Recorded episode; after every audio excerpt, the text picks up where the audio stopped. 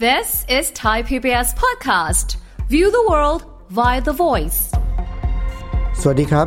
ผมวีรพงศ์ทวีศักดิ์ ดิฉันสุทธิราพรปรีเปรม และนี่คือสัญญกรรมความสุข รายการที่ฟังแล้วทำให้คุณมีความสุขมากขึ้น มีความทุกข์น้อยลง พี่วีคะ ถ้าพูดถึงคำว่าผู้พิพากษา พี่วีนึกถึงภาพอะไรคะ โอ้โห ต้องนึกถึงภาพแบบบันลังก์นะ แล้วก็มีคนนั่งอยู่ข้างบน แล้วก็มีผู้ฟังอยู่ข้างล่าง แล้วก็คนที่นั่งอยู่บนลังก์ก็ใส่ชุดแบบเต็มยศ แบบที่เราเคยเห็นสีดำๆหน่อยนะ ค่ะ แล้วก็มีหน้าที่คอยเคาะฟันธง ค่ะ ว่าใครถูกใครผิดหรือว่าคอยถามคำถาม อืม ครับ ค่ะ ใช่เลยค่ะ พี่อ้อยจะชวนคุยวันนี้ เรื่องผู้พิพากษาค่ะ โอ้โห พี่อ้อยครับ ถ้าพูดถึงจะชวนคุยเรื่องผู้พิพากษาเนี่ย มันยังต้องมีอีกสองคนนะครับ อืม ต้อง ใคร มี คะ โจทย์กับจำเลย ผมขอเป็นพยานได้ไหม ใช่เลยโอ้โห เป็นพยานก็เออมีความสุ่มเสี่ยงอยู่นะ ใช่ไหมแล้ว ค่ะ มันเป็นยังไงครับผู้พิพากษาพี่อ้อยไปเจอมาเหรอครับ คือผู้พิพากษาที่ภาพที่พี่วีพูดเมื่อกี้ อืม ก็คือคนที่เขาได้รับแต่งตั้ง อืม เขาต้องมีเอ่อมีคุณสมบัติ อืม นะคะ เขาถึงจะสามารถ มีความ โอ้ รู้ การ มี สอบแข่งขันกันแบบ โอ้หนัก อย่างมากมาย แล้ว ต้อง ก็ เรียน บางคนสอบเป็นสิบสิบครั้งก็ไม่ได้ ใช่ไหมต้องเรียนหนักมาก หนักมาก แต่ในชีวิตจริงเนี่ย เออ มีคนที่ทำตัวเป็นผู้พิพากษา เออ ไม่ได้เรียนอะไรเลย เออ แต่งตั้งตัวเองค่ะ อืม อืมแล้วก็เที่ยวพิพากษาไปหมด โอ้โหเยอะเลย นึกถึงปุ๊บเยอะเลย ใช่ค่ะ ใช่ไหม ใช่ค่ะ ค่ะ พิพากษาว่าคนนั้นถูก คนนี้ผิด อืม อืม ไม่เป็นไปตามกฎหมายนะ อ๋ออแล้วที่ที่มันน่ากลัวนี่ก็คือว่าเนี่ยสองประเด็นคือ แต่งตั้งตัวเองหนึ่ง ค่ะ อันที่สองก็คือ ไม่ได้มีความรู้ความสามารถไม่ได้มีทักษะอะไรเลย ใช่ ซึ่งอันนี้โอ้โหมัน พอพี่อ้อยพูดถึงพอทำให้ผมนึกว่า เออใช่ ในยุคสมัยนี้เนี่ย เยอะมาก อืม มีผู้พิพากษาเยอะมาก แล้วมันทำให้เรา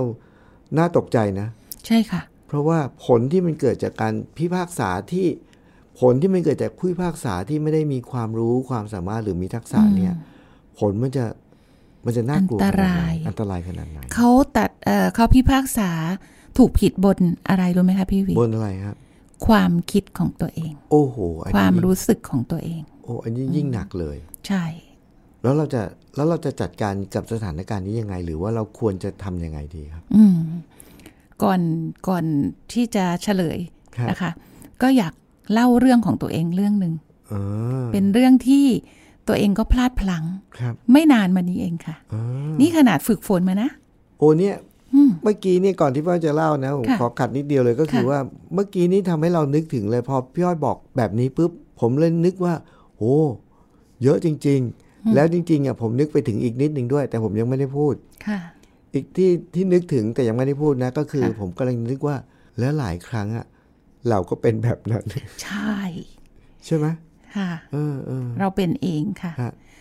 แต่ว่าคือการที่เราเป็นเอง เป็นผู้พิพากษาเองเนี่ย อืม มันเป็นธรรมชาติ อืม นะคะ ที่เราก็จะเร็วเรื่องความคิดเรื่องความรู้สึก ครับ แล้วก็เผลอไปตัดสิน อืม คนอื่นเขา ครับ นะคะ อันนี้นี่เป็นธรรมชาติของทุกคน ครับครับ แต่ว่าเราอะค่ะ ต้องฝึกตัวเอง อืม ที่จะหลุดออกมาจากตรงนั้นค่ะ เดี๋ยวพี่อ้อยเล่าเรื่องนี้นะคะ ซึ่งล่าสุดเลย ก็เป็นที่น่าสงสาร น้องช่างมากเลย คือที่บ้านนะคะ ครับ ก็มีใช้บริการสัญญาณ ผู้ให้บริการ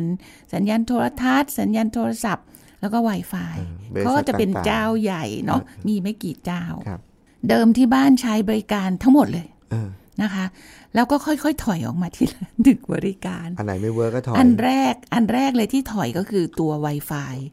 เพราะมันไม่เสถียรนะคะ ก็เหลือเหลือโทรทัศน์กับโทรศัพท์ อ่า ที่ใช้อยู่คันนี้ยสัญญาณโทรทัศน์เนี่ย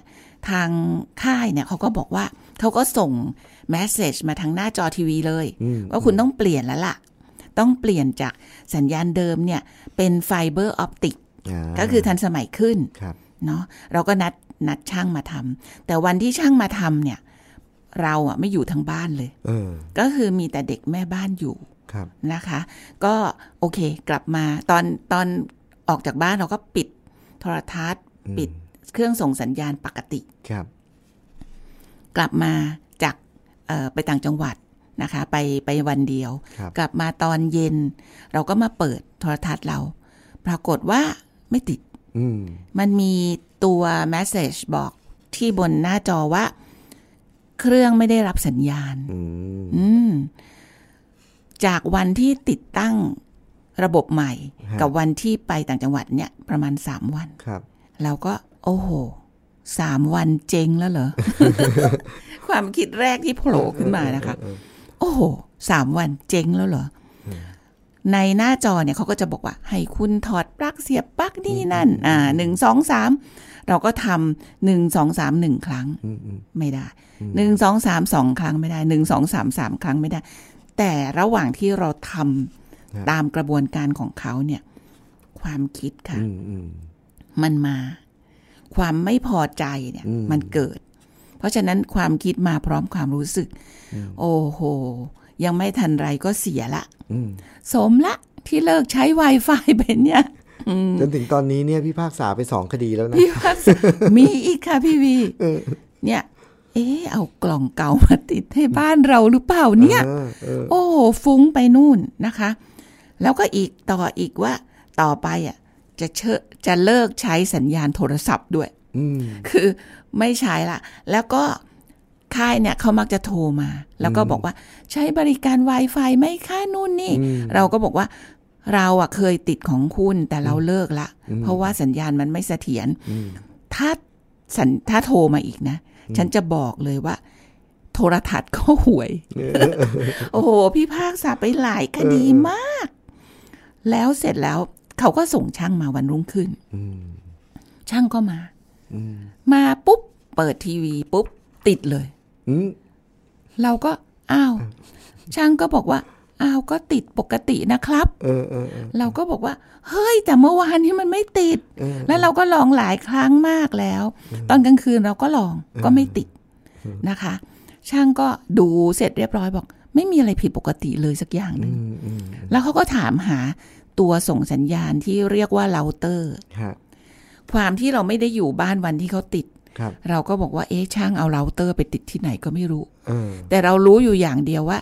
บ้านเนี้ยติดสองจุด อ่า เพราะว่ามีโทรทัศน์อยู่ข้างล่างด้วย ครับ ลองไปดู เออ ปรากฏว่าเราเตอร์ตั้งอยู่ตรงโทรทัศน์เครื่องที่อยู่ข้างล่าง ฮะ ช่างก็พูดว่า เราเตอร์ตัวนี้ปิดไฟไม่ได้นะครับ อืม เราก็บอกว่า ไม่มีใครปิด อืม วันที่เครื่องไม่ติดเนี่ย เรากับญาติที่อยู่บ้านเนี่ยออกไปด้วยกัน อืม และญาติกับเราเนี่ยจะมีพฤติกรรมเดียวกันก็คือ เราจะปิดทีวี เราจะปิดตัวเอ่อไฟที่ไอตัวรีโมทของของกล่อง ต่าใช่ไหม แต่เราจะไม่ปิดปลั๊ก อ๋อ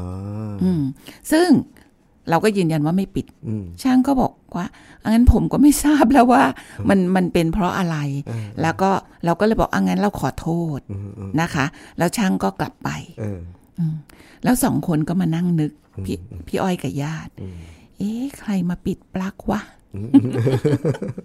มันต้องมีสิ เออเออ อย่างเงี้ย แล้วเราก็นึกตรงกัน เออ ว่า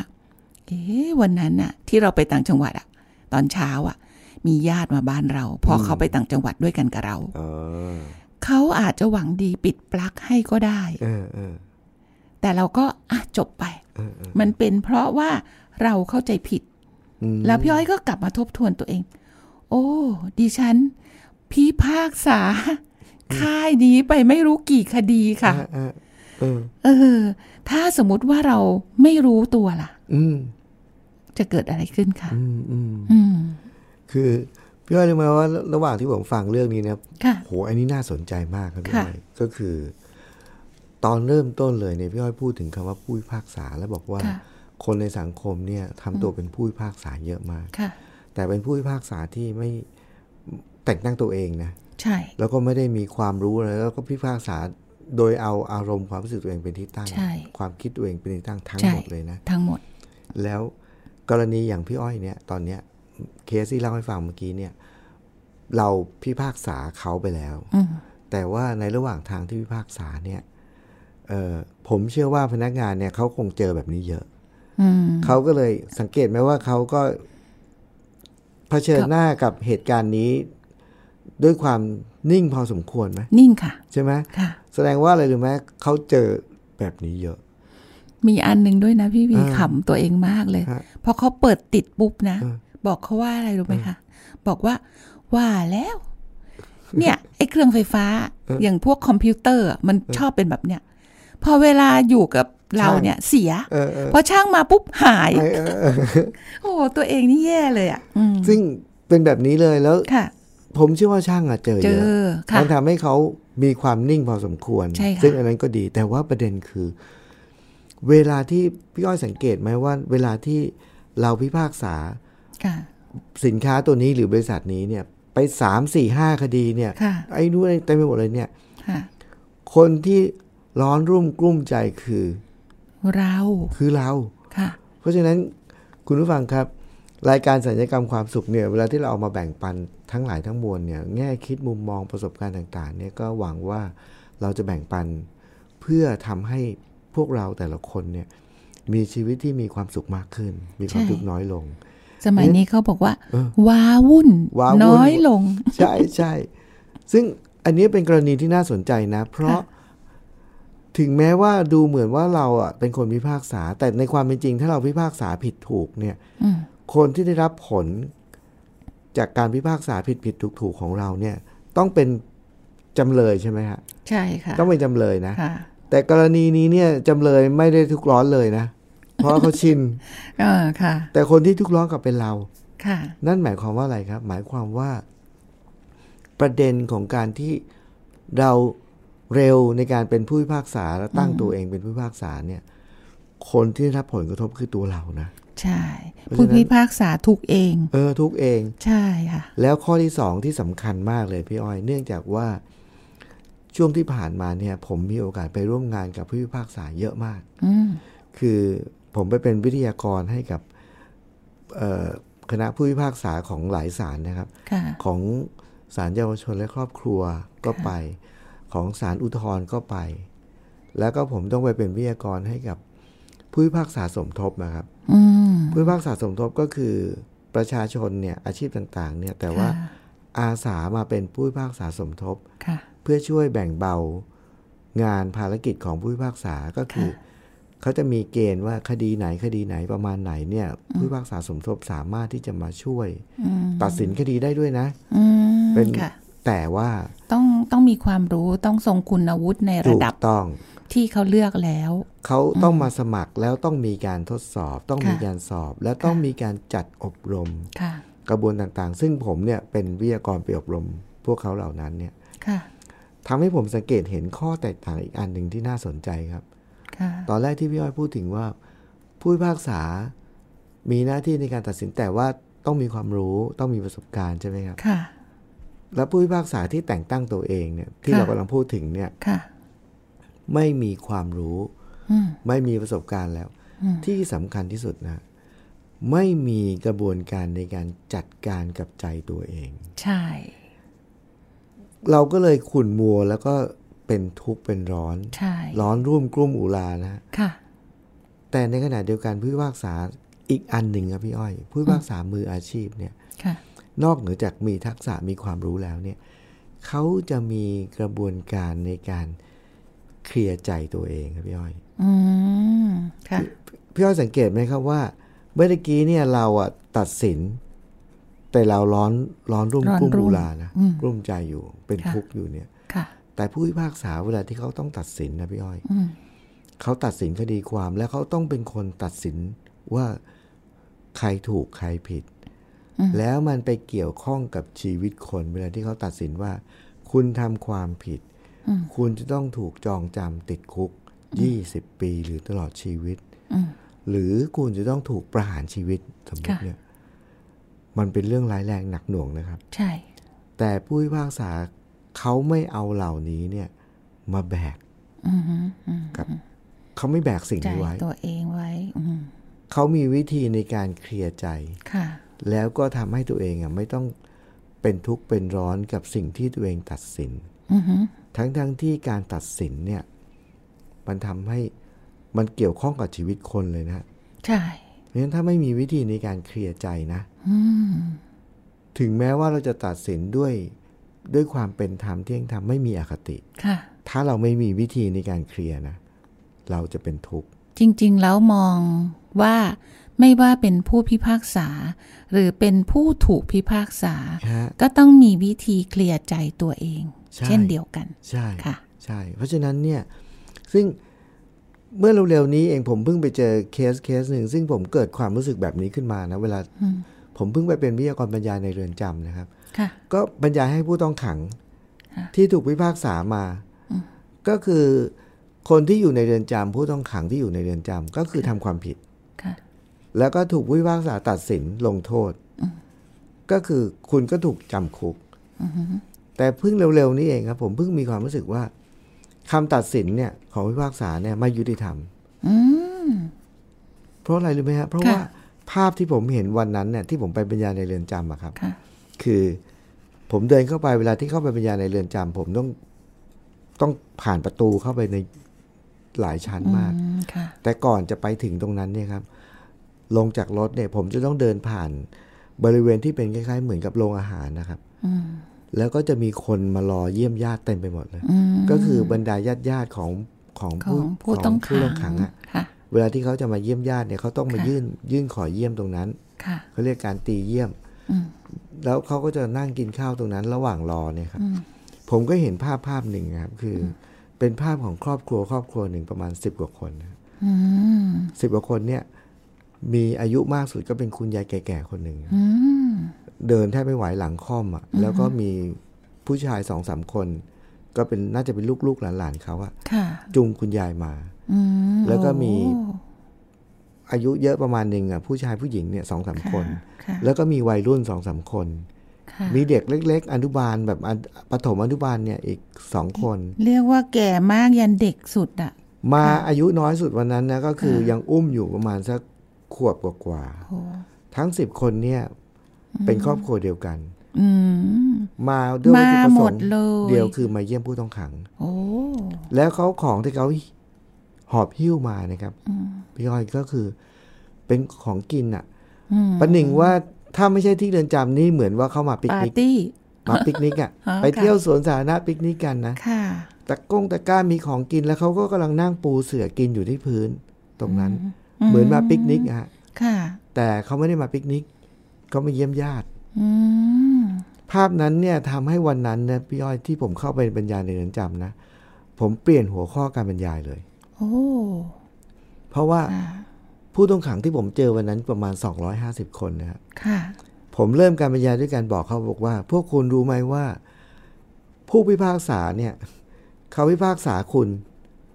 เพราะคุณทำความผิดใช่ไหมเขาบอกใช่ ค่ะ แสดงว่าการที่เขาพิพากษาให้คุณต้องจำคุกเนี่ย คุณถูกลงโทษใช่ไหม อืม เขาบอกใช่ แต่ผมเปิดประเด็นด้วยการบอกว่า แต่คุณรู้ไหมว่าวันนี้ผมมีความรู้สึกว่า สิ่งที่ผู้พิพากษาตัดสินลงโทษคุณเนี่ยไม่ยุติธรรมเลยเขาก็บอกอ้าวทำไมล่ะเพราะว่าผมเล่าให้เขาฟังว่าเมื่อกี้ผมเห็นอะไร ค่ะ แล้วผมก็เลยพบบอกว่า ไม่ยุติธรรมเพราะอะไรรู้ไหมเพราะว่าคุณซึ่งเป็นคนทำความผิดเนี่ย คือคนที่ถูกลงโทษน้อยที่สุด อืม เพราะว่าคุณเนี่ยสบายที่สุด อืม คนที่ถูกลงโทษหนักที่สุดลำบากกว่าคุณคือใครรู้ป่ะก็คือญาติคุณเมื่อกี้อ่ะ อืม สิบกว่าคนน่ะ ค่ะ เขาต้องลำบากลำบน ลำบา น่ะ กลำบนจริง หอบหิ้วกันมาเยี่ยมคุณเนี่ยกี่ปี ๆอืม แล้วมาเนี่ยมาต้องมีค่าใช้จ่าย มีค่าใช้จ่าย เอ่อ อะไรนะ ไม่ได้ทำมาหากินอ่ะ ต้องใช้ เออ เวลา ขาดรายได้ ขาดรายได้ ต้องเดิน แล้ว ทางมา เราต้องหาวิธีพากันมาทั้งครอบครัวอีกต่างหาก ดู แล้ว แลกัน ลำบากลำบนขนาดไหน เออ ในขณะซึ่งผม หอบหิ้ว แล้วผมก็พูดตรงๆเลยนะพี่ห้อยผมบอกว่าในขณะ ค่ะ ซึ่งคุณซึ่งเป็นคนทำความผิด และเป็น รอ ต้นเหตุ อืม คุณอยู่ในเรือนจำคุณไม่ต้องทำมาหากิน อืม คุณก็มีกิน อืม มีนอน งานคุณก็ไม่ต้องทำ อืม อยู่ในเนี้ย ค่ะ แล้วคนที่ลำบากไอ้ไอ้ที่พูดถึงลำบากของครอบครัวเมื่อสักครู่นะพี่อ้อย อืม ค่ะ เป็นความลำบากในแง่ของร่างกายนะ ใช่ ผมยังไม่พูดถึงเรื่องความลำบากจิตใจ ค่ะ ผมถามว่า เมื่อกี้ที่มาเยี่ยมเนี่ย คนที่เยี่ยมคือใคร คือลูกของคุณยาย อืม คือพี่น้องของคนที่มาเยี่ยม คือพ่อของเด็ก คือลุงป้าน้าอาของเด็ก ค่ะ ๆ ถามว่าเขาเหล่านั้นอยู่ในสังคมข้างนอกเนี่ย ค่ะ ด้วยความสบายใจปะ อืมไม่เลย ด้วยความอับอายหรือว่าภูมิใจ คือ แค่จะปริปากบอก ยังไ ถ้ามีคนถามอะ เออ ว่าอ้าวหายไปไหน ไปไหน ลูกชายหายไปไหน ไปไหน สมมติ เออ จะบอกว่าอ๋อติดคุกอ ก็ ย่างเงี้ยเหรอ ก็ไม่ได้อีก มันมันพูดออกจากปากยากมากเลยนะคะ ค่ะ เพราะฉะนั้นเนี่ย อันนี้เป็นความลำบากใจ ค่ะ วันนั้นก็เลยกลายเป็นว่า สิ่งที่ผู้พิพากษาตัดสิน อืม ไม่ผมถึงบอกไม่ยุติธรรมไง ใช่ คนที่ทำอ่ะสบายสุด อืม แต่คนที่ไม่ได้ทำอ่ะครอบครัวเนี่ย ลำบากมาก ลำบากมากแล้วโดนหนักกว่ามาก ค่ะ ก็เลยกลายเป็นในมุมผมเมื่อกี้นี้พอผมเล่าเนี่ยผมก็เลยมีความรู้สึกว่า แต่ยังไงก็ตามเนี่ยการตัดสินแบบนั้นเนี่ย ก็ถือว่ายุติเป็นกระบวนการยุติธรรมที่ยุติธรรมสุดใน ที่ที่มนุษย์กำหนดขึ้นมา ใช่ไหมฮะ ค่ะ แต่ว่าในความเป็นจริงเป็นไงก็อีกเรื่องหนึ่ง อืม แต่ทั้งหลายทั้งมวลนะครับผู้เอ่อพี่อ้อยครับ เราก็เลยมีความรู้สึกว่าวันเนี้ยประเด็นของเราก็คือเรื่องผู้พิพากษาเนี่ย ค่ะ เราต้องระมัดระวัง ใช่ ที่จะไม่ทำตัวเป็นผู้พิพากษา ใช่ ที่ไปสร้างความเดือดเนื้อร้อนใจให้กับใคร ค่ะ สร้างความทุกข์ให้กับใคร แต่ ค่ะ สำคัญกว่านั้นอีก ก็คือไม่เป็นผู้พิพากษา ที่สร้างความเดือดเนื้อร้อนใจ อือฮึ หรือความทุกข์ ค่ะ ให้กับตัวเองนี่แหละ ค่ะเรื่องของที่พี่วีพูดเมื่อกี้เนี่ย อืม ว่าคนที่อยู่นอกคุกอะ อืม ลำบากกว่าเนี่ย อืม จริงๆเอ่อทำให้พี่อ้อยคิดไปถึงว่า พอเราเป็นผู้พิพากษาที่ที่เอ่อไม่ยุติธรรม ครับ นะคะ มันกลายเป็นว่านอกจากตัวเราเดือดเนื้อร้อนใจ แล้วก็เอ่อพิพากษาไม่ยุติธรรมทำให้คนที่ไม่ได้ผิดเนี่ย อืม เดือดร้อนด้วยเนี่ย ครับ ถ้าถ้าสะท้อนกลับมาที่ภาพครอบครัวเนี่ย อืม เช่น สมมุติว่าพ่อแม่ทะเลาะกัน อืม พิพากษากัน อืม ไปแล้วเนี่ย อืม คนที่เดือดเนื้อร้อนใจก็คือลูกๆที่อยู่ในครอบครัวนั่นแหละ อืม เขาอะไม่มีความสุข อืม อ่าที่มีเอ่ออยู่ในครอบครัวที่พ่อแม่ทะเลาะกัน ฮะฮะ อืมค่ะ มันทำให้เราเห็นเขาเรียกว่าสมัยนี้เขาจะใช้คำนี้กันทุกวงการนะ คือคำว่า ecosystem คืออ ม ระบบ ค่ะ นิเวศ ค่ะ ระบบ อ่า นิ ใช่ เวศก็คือ ใช่ ผู้เกี่ยวข้อง ค่ะ มันทำให้ยิ่งทำให้เรายิ่งต้องตระหนักเลยว่า อย่าทำตัวเป็นผู้พิพากษา ค่ะ แล้วก็ต้องระมัดระวังมาก เพราะว่าความความเสียหายความเขาเรียกผลของการพิพากษานั้นเนี่ยมันกว้างกว่า นอกจากตัวเราเองแล้วยังโอ้โหคนรอบข้างอีกเต็ม ใช่ ไปหมดนะครับ ไม่ใช่แค่เรากับเขา อืม แต่มีคนรอบข้างเต็มไปหมดเลย เต็มไปหมดเลย เพราะฉะนั้นต้องต้องคุณฟังครับวันนี้ต้องขอบคุณหัวข้อประเด็นที่พี่อ้อยยกมานะ เรื่อง ค่ะ ผู้พิพากษาเนี่ยมันทำ ค่ะ ให้เราตระหนักถึงแง่คิดมุมมองนี้ ของการเป็นผู้พิพากษาที่ไม่ได้มีความรู้ความสามารถ แล้วก็ทำให้เดือดเนื้อร้อนใจหรือเป็นทุกข์กันเอ่อกว้างไปหมดอะเริ่มจากตัวเราเองอะ ใช่ จนถึงผู้เกี่ยวข้อง ก่อนที่จะไปพิพากษาใคร อ่า นะคะ ซึ่งเมื่อกี้บอกแล้วว่าคำพิพากษาของเราอะมันเกิดจากความคิดและอารมณ์ อืม เพราะฉะนั้นก่อนที่เราจะไปพิพากษาใคร ต้องรู้ทันตัวเองก่อนให้เร็ว รู้ว่าเรากำลังคิดอะไร รู้ว่าเรากำลังรู้สึกอะไร อืม เพื่อว่าเราจะได้ยับยั้งตัวเองให้ได้ก่อน ก่อนที่จะไปมองคนอื่น จะไปจัดการแสดงอะไรกับคนอื่น อืม ค่ะ เพราะฉะนั้นคุณผู้ฟังครับวันนี้ก็เป็นอีกครั้งหนึ่งนะครับ ที่เรื่องราวต่างๆ ที่เรานำมาเล่าก็สะกิดเตือนเรานะให้เคล็ดลับที่พี่อ้อยบอกกรณีนี้ที่ผมถามตั้งแต่แรก แล้วทำยังไงดี ค่ะ ก็เราก็ต้องรู้ตัว ค่ะ รู้ให้ทันตัวเอง รู้ทันความคิดตัวเอง ค่ะ ความรู้สึกตัวเองแล้วเราก็จะได้ชะลอนิดนึง ชะลอ ช้านิด ค่ะ นึง ใช่ค่ะ ก่อนที่จะไปตัดสินใคร ค่ะ ชะลอนิดนึง ความเร็วเนี่ยมันทำให้ลืมนึกถึงว่า โอ้ ตาดำๆรอบๆเนี่ย โอ้เต็มไปหมดเลย เต็มไปหมดเล นะ ย ครับ ค่ะ เพราะฉะนั้นสัญญกรรมความสุขวันนี้นะครับ เวลาหมดลงแล้วนะครับ พี่อ้อยและผมวีรพงศ์ทวีศักดิ์ก็ต้องลาไปก่อนนะครับ สวัสดีครับ สวัสดีค่ะ ติดตามรายการทางเว็บไซต์และแอปพลิเคชันของไทย PBS Podcast Spotify SoundCloud Google Podcast Apple Podcast และ YouTube Channel Thai PBS Podcast Thai PBS Podcast View the world via the voice